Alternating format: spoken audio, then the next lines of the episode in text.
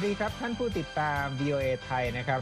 รายการสุดสัปดาห์กับ VOA พบกับคุณผู้ฟังและผู้ติดตามเราบน Facebook เช่นเคยนะครับ เสาร์ที่ 30 มกราคม 2564 ตามเวลาประเทศไทย โดยมีผมรัตพลอ่อนสนิท ผมจำเริญตันสมบูรณ์ดิฉันวรังคณาชมชื่น และดิฉันนิติการกำลังวันค่ะ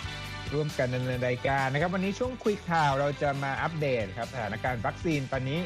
มีสูตรใหม่จาก Johnson & Johnson นะฮะประสิทธิภาพเป็นอย่างไร เดี๋ยวคุณจำเริญจะมาแจกแจงให้ฟังนะครับ และยังมีเรื่องราวเกี่ยวกับประชากรรัสเซียที่ลดลงเป็นครั้งแรกในรอบ 15 ปีครับ อังกฤษอยากจะคงสถานะวีซ่าพิเศษให้กับชาวอังกฤษพ้นทะเลที่อยู่ในฮ่องกงนะฮะ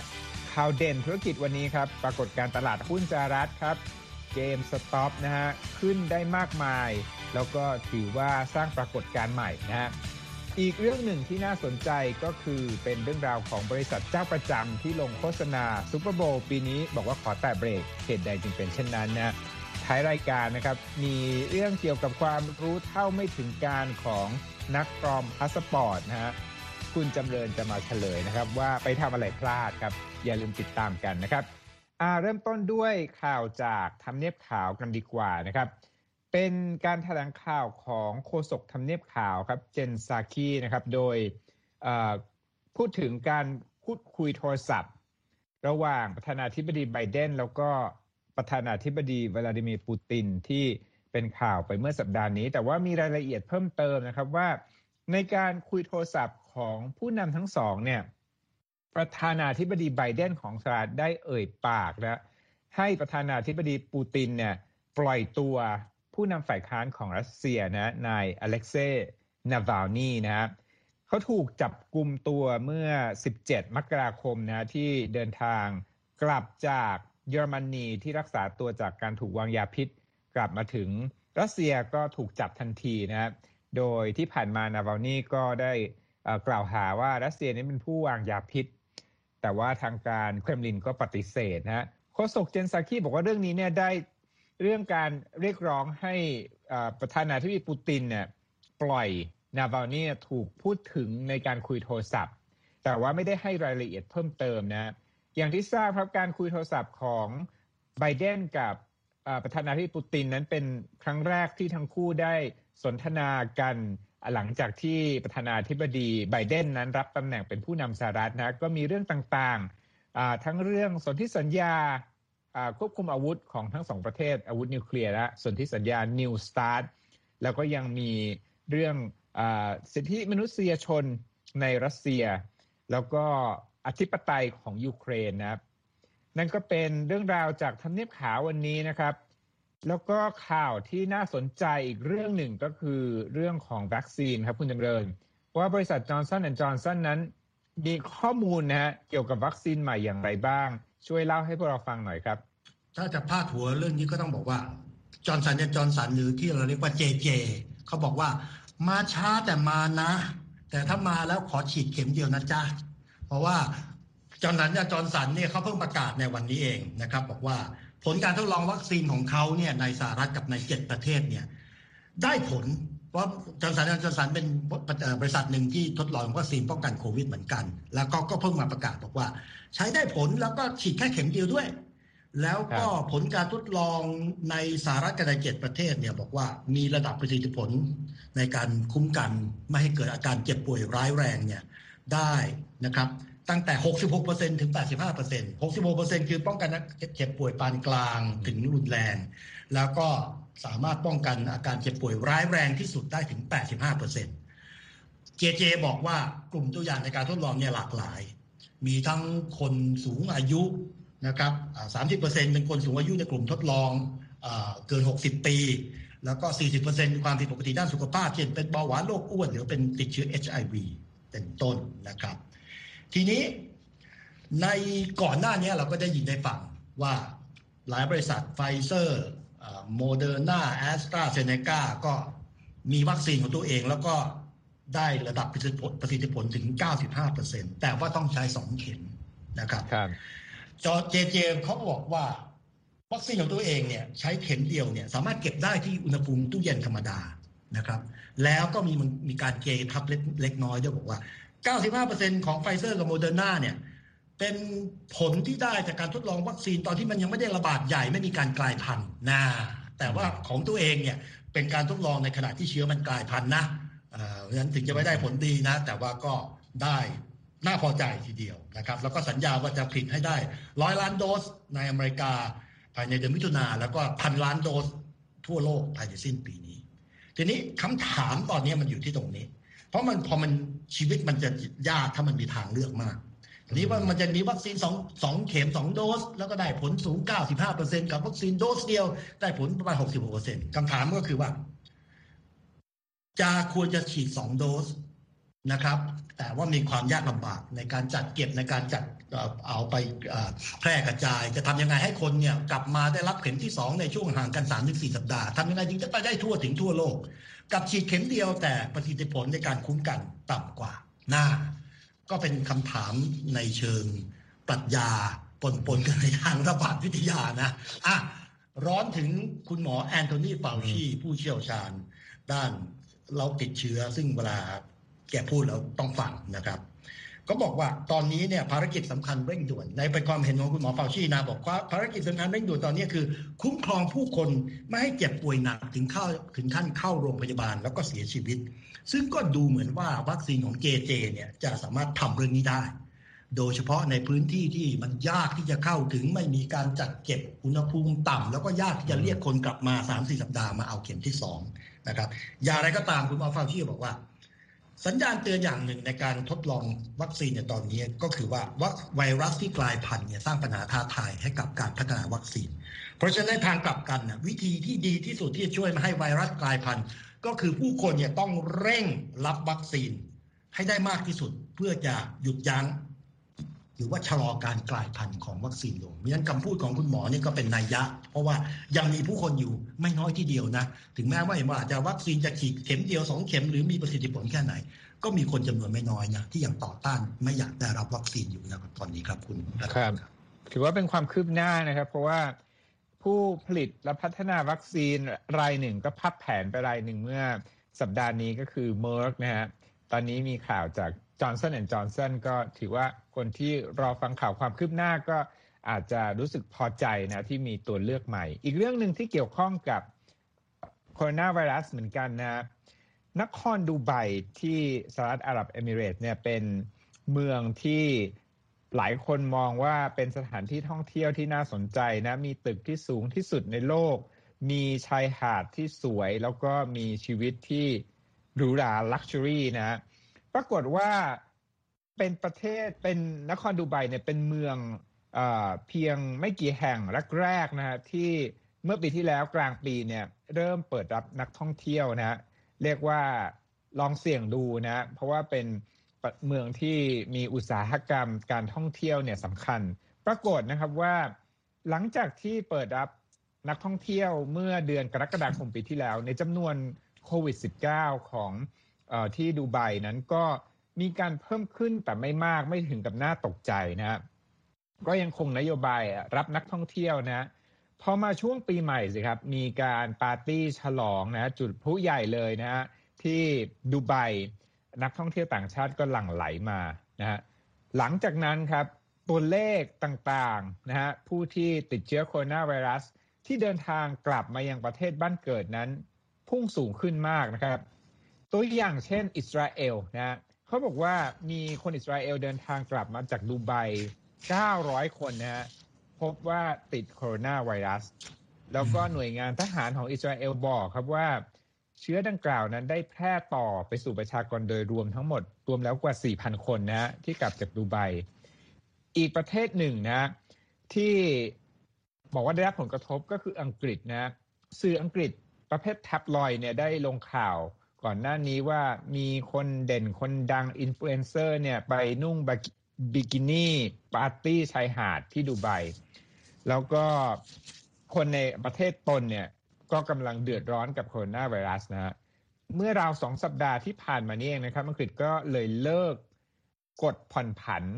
ที่เขาเรียกว่าเป็นคอริดอร์คือเป็นคู่ประเทศที่สามารถเดินทางไปมาหาสู่กันโดย ไม่ต้องกักตัวได้ เขาว่าเลิกผ่อนกฎนี้ กับสหรัฐอาหรับเอมิเรตส์นะแล้วเจ้าหน้าที่สาธารณสุขก็บอกด้วยว่าอันตรายจากการเดินทางไปต่างประเทศตอนนี้เนี่ยต้องระมัดระวังอย่างมาก แล้วก็เอ่ยชื่อด้วยนะฮะว่าอย่าไปเที่ยวสุดสัปดาห์ที่ดูไบนะนะฮะอีกประเทศหนึ่งก็คือเดนมาร์กกับฟิลิปปินส์สองประเทศนี้เนี่ยเป็นตัวอย่างของการสืบการติด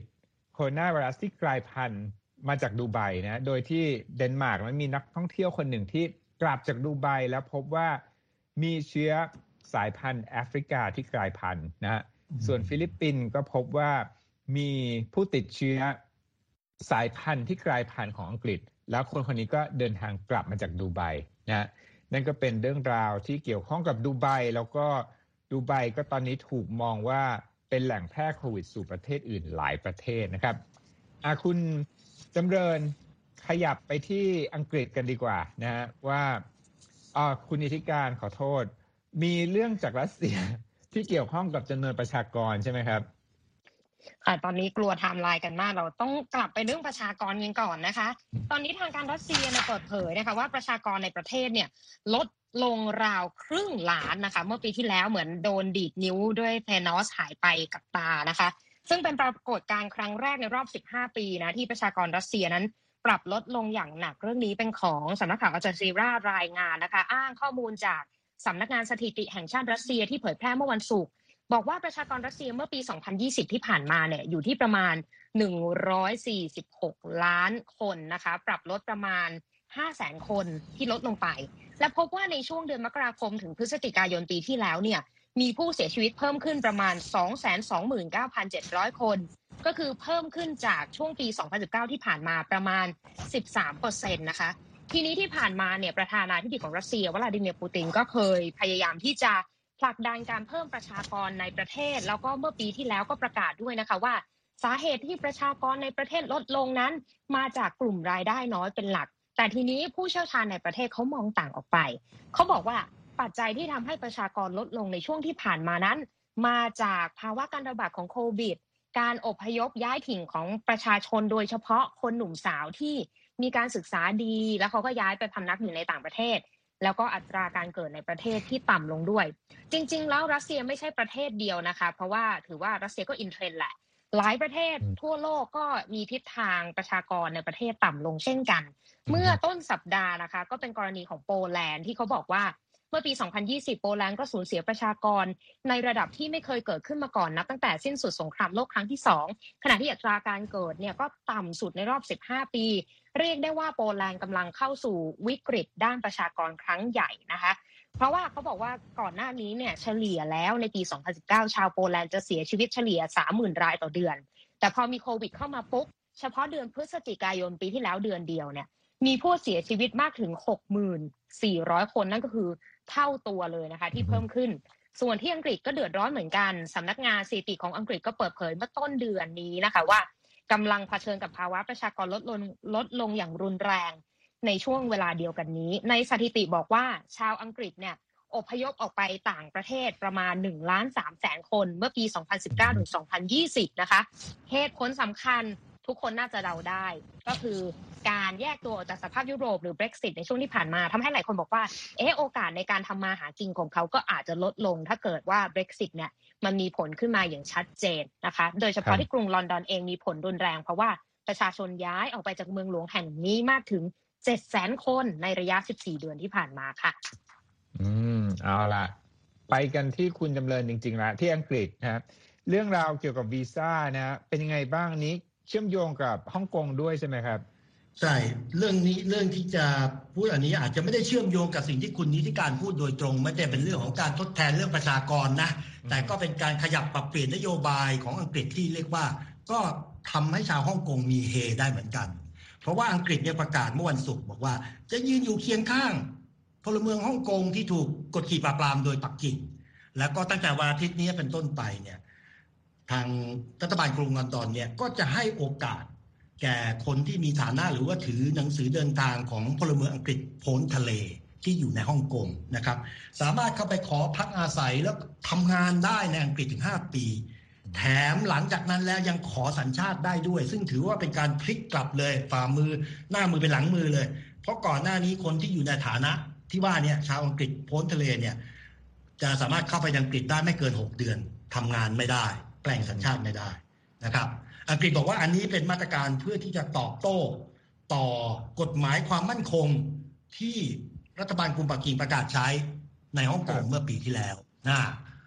แล้วก็คาดว่าจะมีชาวฮ่องกงวัยผู้ใหญ่ประมาณ2ล้าน9แสนแล้วก็มีคนในครอบครัว2ล้าน3แสนเนี่ยที่จะรับสิทธิ์นี้ แล้วก็ทางอังกฤษก็ประมาณว่าในช่วง 5 ปีเนี่ยจะมีชาวฮ่องกงมา3แสนคนจาก ไม่ไม่ทุกคนที่จะมีสิทธิ์นะจะต้องเป็นชาวอังกฤษพ้นทะเล แต่ว่าก็คิดว่าจะมีประมาณ3 0 0แสนคนเนี่ยใช้สิทธิ์ ซึ่งในทางกลับกันอังกฤษก็จะได้ประโยชน์ทางเศรษฐกิจเป็นมูลค่าราว4,000 ล้านดอลลาร์ด้วย แน่นอนจีนไม่พอใจแน่นอน แล้วก็เตือนว่าประเทศตะวันตกอย่ามายุ่งเกี่ยวกับกิจการภายในของฮ่องกงแน่นอนครับเอาละครับ คุณผู้ฟังกำลังอยู่ในรายการสุดสัปดาห์กับ VOA นะครับ อย่าลืมติดตามเราทางช่องทางต่างๆ ทั้งเว็บไซต์นะฮะ Facebook YouTube แล้วก็ Instagram นะครับเอาละครับอยากจะคุยถึงเหตุระทึกหรือว่าเหตุน่าตื่นเต้นในตลาดหุ้นนะฮะที่เรียกว่าเป็นแมงเม่าเอาชนะยักษ์ได้นะฮะคุณว่างคณามีตัวอย่างเรื่องนี้จากหุ้นหุ้นหนึ่งที่ค่ะจริงๆเป็นร้านเกมที่ถูกมองข้ามนะ แล้วอยู่อืมหุ้นก็คึกคักนะฮะเกมสต็อปใช่ไหมครับ เรื่องราวเป็นยังไงใช่ค่ะครับ ค่ะ ร้าน GameStop เนี่ยนะคะ จริงๆแล้วก็คือเป็นร้านจำหน่ายวิดีโอเกม ธรรมดาธรรมดาที่มีสาขาอยู่ทั่วอเมริกา แล้วก็ในบางประเทศเนี่ยนะคะ แต่ว่าในช่วงไม่กี่สัปดาห์ที่ผ่านมาค่ะ ร้าน GameStop นะคะ ได้กลายเป็นสมรภูมิรบนะคะ จะว่าไประหว่างผู้ลงทุนรายย่อยนะคะ หรือแมงเม่าที่เราเรียกกันนะคะ กับนักลงทุนรายใหญ่ของระดับ Wall Street หรือว่ากองทุน hedge fund ใหญ่ ๆ นะคะ ที่ดูเหมือนว่าแทบจะเหนือกว่าทุกด้านอือฮึโดยที่นักลงทุนเหล่านี้ นักลงทุนรายย่อยเหล่านี้นะคะ ได้ร่วมกันนะคะ เข้าซื้อหุ้นของ GameStop มากพอที่จะทำให้ราคาหุ้นเนี่ยค่ะสูงขึ้นมาก จนทำให้นักลงทุนรายใหญ่ที่ เก่งกำไรและคาดกันว่าหุ้นตัวนี้จะตกนะคะ ต้องขาดทุนกันยับเยินทีเดียวนะคะ ซึ่งเรื่องนี้เป็นยังไงมายังไงเนี่ยดิฉันอาจจะขอปูพื้นฐานให้ฟังกันนิดนึงก่อนละกันนะคะเผื่อคนที่ไม่ได้ติดตามมาแต่แรกนะคะ คือแต่เดิมเนี่ยนะคะร้าน GameStop นี่เป็นบริษัทมหาชนในตลาดหลักทรัพย์เนี่ยนะคะ ที่ผลประกอบการเนี่ยแย่มาตลอดนะคะ อย่างน้อยก็อย่างน้อยก็คือในประมาณสักสามสี่ปีที่ผ่านมานี้นะคะ แล้วก็ กำรงกำไรนี่คือไม่ต้องพูดถึงนะคะ ขาดทุนไปแล้วประมาณ 1,600 ล้านดอลลาร์นะคะ ซึ่งนักลงทุนหลาย ๆ คนใน Wall Street นะคะ ก็มองจับตามองกันแล้วว่าว่าบริษัทเนี้ยไม่น่าจะมีอนาคต เพราะว่าสมัยนี้คนก็ไปซื้อวิดีโอเกมกันทางออนไลน์กันหมดแล้ว ร้านไม่มีใครใช่ตามสาขาใช่ไหมคะ แล้วมีอยู่ช่วงหนึ่งนะคะ ที่เขามีอ่า board of director หรือคณะกรรมการบริษัทเนี่ยนะคะ คนใหม่เข้ามาหุ้นของ Game Shop เนี่ยไอเกมสต็อปเนี่ยนะคะ ก็กระเตื้องขึ้นมานิดนึงอยู่ที่ 35 ดอลลาร์ต่อหุ้นนะคะ เมื่อวันที่ 11 มกราคมที่ผ่านมา ซึ่งตรงนี้นะคะเป็นจุดเริ่มต้นเลยนะคะ ที่นักลงทุนมองว่าราคา3ราคาหุ้น 35 ดอลลาร์อ่าต่อหุ้นเนี่ยไม่น่าจะเป็นราคาที่ยั่งยืนนะคะ คิดว่าต่อไปเนี่ยหุ้นน่าจะตกอืมเขาก็เลยเริ่มเอ่อเริ่มเก็งกำไรกันโดยการ short sell นะคะ ซึ่งการ short sell นี้ถ้าให้อธิบายกันคร่าวๆ แล้วก็สั้น ๆนะคะ ก็คือเป็นการ เหมือนกับว่าไปยืมหุ้นมาในวันนี้นะคะ ในราคาที่หุ้นยังสูง แล้วก็รีบขาย โดยที่คิดกันว่าในอนาคตข้างหน้าเนี่ยหุ้นจะตกลง เพราะฉะนั้นถึงเวลาที่เราต้องเอาหุ้นไปคืน เราจะสามารถซื้อหุ้นในราคาที่ต่ำลงไปคืนได้ เพราะฉะนั้นเราก็จะได้กำไรจากที่ขายไปแล้วนะคะอืมอืมแต่สิ่งที่นักลงทุนรายใหญ่ Wall Street เหล่านี้ไม่คาดคิดมาก่อนว่าจะเกิดขึ้นก็คือว่ามีนักลงทุนรายย่อยจำนวนมากนะคะ ที่เข้าไปสิงสถิตอยู่ในเว็บบอร์ด แห่งหนึ่งที่ชื่ออ่า Wall Street Bets นะคะในเว็บไซต์ของ Reddit ซึ่ง Reddit นี่ก็คล้ายๆพันทิปบ้านเรานะคะ ซึ่งนักลงทุนรายย่อยเหล่านี้ค่ะเขาก็เข้าไปคุยกันใน web forum ของเขานะคะว่า ควรจะสั่งสอนไอ้พวกนักลงทุนรายใหญ่เหล่านี้ดีไหมว่า อย่ามา short sell หุ้นอะไรพวกนี้อืมแล้วจากการคุยกันเล่นๆอะนะคะ ในใน web forum เนี่ยค่ะก็กลายเป็นเหมือนกับช่วยกันยุยงส่งเสริมกันว่า เข้าไปซื้อหุ้นเกม s ต็อปนี่ดีไหมไปซื้อกันเถอะไปซื้อกันเถอะ สุดท้ายก็มีคนแห่ไปซื้อกันจริง ๆนะคะ นักลงทุนรายย่อยนี่ก็แห่กันไปซื้อ จนราคาหุ้นเนี่ยนะคะ ขึ้นมาเยอะมากนะคะในคือตอนนี้หุ้นมันก็เปลี่ยนราคาหุ้นก็เปลี่ยนไปเรื่อยๆ แต่ว่าพูดง่ายๆว่าเคยขึ้นไปถึงสูงถึง 20%นะคะในในช่วงเพียงสัปดาห์เพียงสองสัปดาห์นะคะ แล้วก็กลายเป็นว่าอ่านักลงทุนรายใหญ่นะคะ ที่เก่งกำไรกันว่าหุ้นตัวนี้จะตกลงเนี่ยกลายเป็นว่าต้องประสบกับ การขาดทุนอย่างใหญ่หลวงนะคะ ซึ่งตอนนี้เนี่ยสำนักข่าว Associated Press นะคะ รายงานไปแล้วว่า ตอนนี้บริษัท hedge fund ใหญ่ๆนักลงทุนรายใหญ่เนี่ยนะคะขาดทุนรวมกันนะคะไปแล้วประมาณกว่า 5,000 ล้านดอลลาร์หรือประมาณ 15,000 ล้านบาทเลยนะคะซึ่งก็ทำให้เกิดการพูดคุยกันขนาดใหญ่เลยนะคะ มีการรายงานกันอย่างมากในสื่อสหรัฐแล้วก็สื่อทั่วโลกนะคะว่าว่ามันเกิดขึ้นได้ยังไงนะคะ ซึ่ง ในเรื่องนี้นะคะนักวิเคราะห์ก็มองว่าการที่แมงเม่าเอาชนะยักษ์ใหญ่ได้ในครั้งนี้นะคะ สะท้อนให้เห็นในความเปลี่ยนแปลงหลาย ๆ อย่างในการซื้อขายนะคะ ปัจจัยอย่างหนึ่งก็คือว่านักลงทุนรายย่อยเนี่ยมีการใช้ช่องทางออนไลน์ในการสื่อสารกันมากขึ้นนะคะ ซึ่งซึ่งในกรณีนี้ก็คือเป็นห้อง Wall Street Bet ใน Reddit เนี่ยนะคะ แล้วก็มีการแลกเปลี่ยนความคิดเห็นทำให้พวกเขาเนี่ยสามารถเหมือนกับว่าวางแผนแล้วก็ร่วมมือกันทำการใดการหนึ่งได้นะคะ ซึ่งทำให้มีผลกระทบอย่างยิ่งใหญ่นะคะ อีกปัจจัยหนึ่งก็คือว่าตอนนี้นะคะมีโบรกเกอร์หลายแห่งนะคะที่เริ่มให้นักลงทุนรายย่อยเนี่ยค่ะใช้บริการแอปพลิเคชันซื้อขายหุ้นของตัวเองนะคะ โดยที่ไม่มีค่าใช้จ่าย หรือมีค่าธรรมเนียมบ้างแต่ว่าไม่มากทำให้จากเดิมรั้วกั้นเนี่ยนะคะ ที่เคยกั้นนักลงทุนรายย่อยไม่ให้ซื้อขายมากเนี่ย ก็ลดต่ำลงหรือว่าแทบจะไม่มีเลยนะคะทำให้นักลงทุนรายย่อยเนี่ยสามารถแห่เข้าไปซื้อหุ้นตัวใดก็ได้ตาม ที่ต้องการได้เวลาใดก็ได้นะคะ อีกอย่างหนึ่งนะคะที่มีคนตั้งข้อสังเกตเหมือนกัน ก็คือว่าการระบาดของโควิด -19 เนี่ยนะคะ ก็อาจจะมีส่วนทำให้เกิดนักลงทุนมากขึ้น แล้วก็ทำให้นักลงทุนเอาเงินไปลงทุนในตลาดหลักทรัพย์มากขึ้นนะคะ เพราะว่ามีนโยบายปรับลดดอกเบี้ยด้วย แล้วก็มีการแจกเงินสติมูลัสหรือมาตรการความช่วยเหลือทางเศรษฐกิจด้วย ทีนี้ก็ยังเป็นที่ต้องจับตามองนะคะ คุณนัทพลว่าจะเกิดอะไรขึ้นกับปรากฏการณ์นี้มันจะยั่งยืนหรือไม่นะคะ เพราะว่า ตอนนี้ราคาหุ้นของ GameStop ถึงจะสูง แล้วก็เป็นปรากฏการณ์ที่น่าติดตาม แต่ว่าก็มีหลายคนมองว่ามันไม่น่าจะเป็นอะไรที่ยั่งยืนในขณะเดียวกัน ก็เริ่มมีการตรวจสอบแล้วนะคะว่า พฤติกรรมเหล่านี้เข้าข่ายการปั่นหุ้นแล้วก็ถูกกฎหมายหรือไม่ค่ะ ครับ เรียกว่าแมงเม่านี่ไม่มองปัจจัยพื้นฐานเลยอยากจะเอาชนะยักษ์อย่างเดียวเลยนะครับ ใช่ค่ะ พูดถึงยักษ์ใหญ่ของวงการอุปโภคบริโภคนะฮะหลายเจ้าเป็นขาประจำ ลงโฆษณาซูเปอร์โบว์ซึ่งเป็นช่วงที่มีคนดูทีวีเยอะมากนะปรากฏว่าปีนี้เกิดอะไรขึ้นคุณอิทธิการที่ยักษ์ใหญ่ ยักษ์ใหญ่ในวงการสินค้าอุปโภคบริโภคเนี่ย แตะเบรกลงโฆษณาซูเปอร์โบว์ปีนี้เรียกว่าเป็นการเบรกหัวทิ่มกันเลยนะคะ เพราะว่าปกติแล้วเนี่ยในช่วงการแข่งขันซูเปอร์โบว์ในทุกๆ ปีเนี่ยช่วงพักโฆษณาเราก็จะจับตาดูกันว่า แต่ละบริษัทเนี่ยเขาจะขนไอเดียอะไรมาใส่ในโฆษณา 30 วินาทีในช่วงนี้นะคะ แต่ปรากฏว่าบริษัทแบรนด์ใหญ่ๆเนี่ยพยายามที่จะยกเลิกแล้วก็ถอนออกจากโฆษณาในช่วงซูเปอร์โบว์กันอย่างคึกคัก ยักษ์ทั้งบัตไวเซอร์โค้กและเป๊ปซี่เนี่ยเขาบอกว่าลาทีนะคะซูเปอร์โบว์ปีนี้ เพราะทางผู้บริษัทของบัตไวเซอร์เองเนี่ยเขาอยู่เขาทำโฆษณาซูเปอร์โบว์มากว่า 37 ปี บอกว่า ปีนี้ลาก่อน แล้วเขาก็นำเงินที่ปกติแล้วจะไปทุ่มกับแรงโฆษณาเนี่ยไปใช้เพื่อช่วยเหลือธุรกิจร้านอาหาร หรือตามผับบาร์ที่ได้รับผลกระทบจากโควิด -19 นะคะ อีกด้านหนึ่งเก็บเงินอีกก้อนหนึ่งเอาไปใช้ทำโฆษณา แต่เป็นโฆษณาเพื่อการรณรงค์สร้างความตระหนักรู้ให้คนไปรับวัคซีนโควิด -19 แทน เพราะเขาบอกว่าเป้าหมายสำคัญคืออยากให้คนกลับมาใช้ชีวิตได้ตามปกติครั้งหนึ่ง นั่นเป็นเป้าหมายของทางบัตไวเซอร์ อีกด้านหนึ่งบริษัทโคคาโคล่าที่ถอนตัวออกจากซูเปอร์โบว์เหมือนกันเป็นครั้งแรกในรอบ 20 ปี เขาก็บอกว่าการตัดสินใจครั้งนี้ไม่ง่ายเลยนะ ที่จะทำแบบนี้ แล้วก็บอกว่าจะขอจิบโค้กแช่เย็นใส่น้ำแข็งดูเพื่อนร่วมวงการอยู่ข้างสนามละกัน เพราะโคคาโคล่าเนี่ยก็ถือว่าหนักหน่วงนะคะจากวิกฤตโควิด -19 เพราะโรงภาพยนตร์ต่างๆ สนามกีฬาก็ปิดกันหมด แล้วจะไปเสิร์ฟน้ำที่ไหนก็เป็นปัญหากันไป แล้วตอนนี้เขาเพิ่งเลิกจ้างพนักงานไปกว่า 2,000ตำแหน่งนะคะ เมื่อช่วงเดือนธันวาคมที่ผ่านมา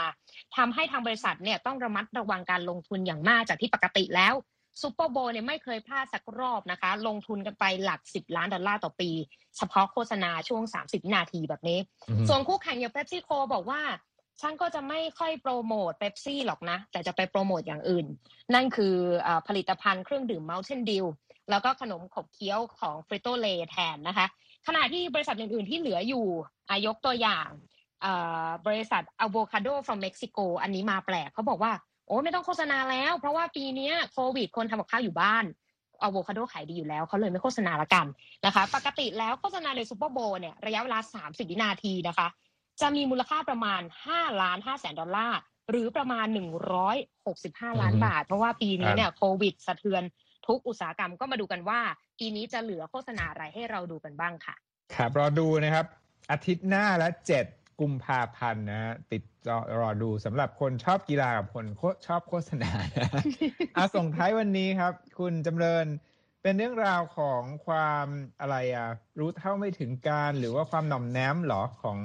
ขบวนการเขาบอกว่ามันเป็นเขาเรียกว่า สีเท้ายังรู้พลาดนักปราชญ์ยังรู้พลังนี่แก๊งอาชญากรรมนี่แบบว่า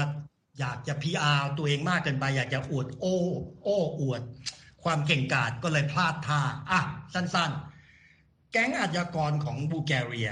พิมพ์เอกสารปลอมธนบัตรปลอมเงินยูโรเงินดอลลาร์บัตรประชาชนใบขับขี่บูแกเรียทำได้คุณภาพดีมากเลย ไม่เคยได้ยินมาก่อนว่าบูแกเรียเนี่ยเก่งเรื่องนี้เราเคยได้ยินเกาหลีหนึ่งอะไรแบบนี้แต่ ตำรวจกำลังผสมของตำรวจนานาชาติอินยูโรโพแล้วก็ตำรวจของสหรัฐเนี่ยก็ไปทลาย แล้วก็ไปตรวจค้นไปจับกลุ่ม 30 ที่ก็ไปยึดอุปกรณ์ได้โหเจอตำบัตรคุณภาพปลอม ปรากฏว่าไปเจอหนังสือเดินทางปลอมอันหนึ่ง ก็คงจะเป็นจุดที่ทำให้เขาเนี่ยเสียท่าละนักปราชญ์ยังรู้พลั้งหรือแก๊งแก๊งอาชญากรยังรู้พลั้ง เพราะไปเอารูปของซิลเวสเตอร์สตาโลนดารารุ่นใหญ่ของสหรัฐเนี่ยแรมโบ้ มาใส่ในหนังสือเดินทางปลอม ซึ่งใครดูก็รู้แล้วว่ามันมันไม่ใช่แต่ว่าเจตนาที่เขาทำมา เพราะเขาอยากจะโอ้อวดว่าเขาทำได้เนียนเขาทำเพื่อจะไปอวดลูกค้าไงอ่า แต่เป็นเลือกคนผิดนะเลือกผมเลือกคุณรัตพลเนี่ยคนก็จะไม่รู้ว่าเป็นหนังสือเดินทางเนี่ยนะเขาบอกว่าย่ามใจขยองเกินไปสีเท้ายังสีเท้ายังรู้พลาดนักปราชญ์ยังรู้พลาดแก๊งแก๊งอัตกรรมก็ เลยต้องถูกสั่งฟ้องและคงจะเข้าสั่งเตะครับครับนะครับครับต้องขอถอยจากจอไปก่อนนะครับ เพราะว่าเดี๋ยวจะถูกกรอบหน้าไปลงพาสปอร์ตปลอมกันนะครับ วันนี้พวกเราสี่คนต้องลาไปก่อนนะครับ สุขสันต์วันสุดสัปดาห์สวัสดีครับ สวัสดีครับ สวัสดีค่ะ ครับ และที่จบไปก็คือรายการจาก Voice of อเมริกาภาคภาษาไทย หากคุณผู้ฟังต้องการฟังรายการในวันนี้อีกครั้ง สามารถเข้าไปได้ที่เว็บไซต์ voa thai com และคลิกที่โปรแกรมของเราครับ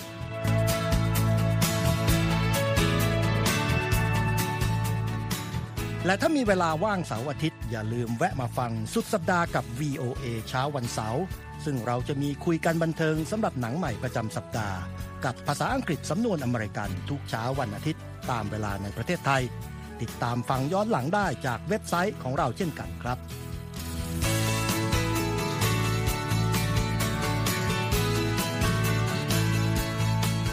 และสำหรับคุณผู้ฟังที่ชอบเรียนรู้ภาษาอังกฤษ ตอนนี้เรามีคอลัมน์พิเศษ Let's Learn English ซึ่งเปิดโอกาสการเรียนรู้และฝึกทักษะภาษาอังกฤษ ในรูปแบบที่ถูกออกแบบโดยผู้เชี่ยวชาญตามมาตรฐานการศึกษาของอเมริกา เพื่อให้เนื้อหาเหมาะสมสำหรับผู้เริ่มเรียนภาษาอังกฤษ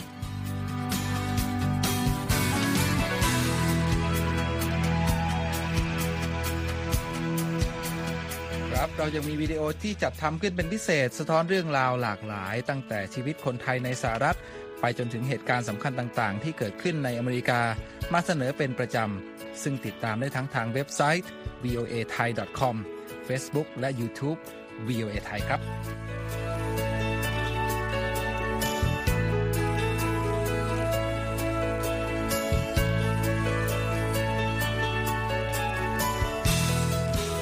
ไม่ใช่แค่นั้นนะคะ เรายังมี Facebook Live ให้ชมการออกอากาศสดจากกรุงวอชิงตัน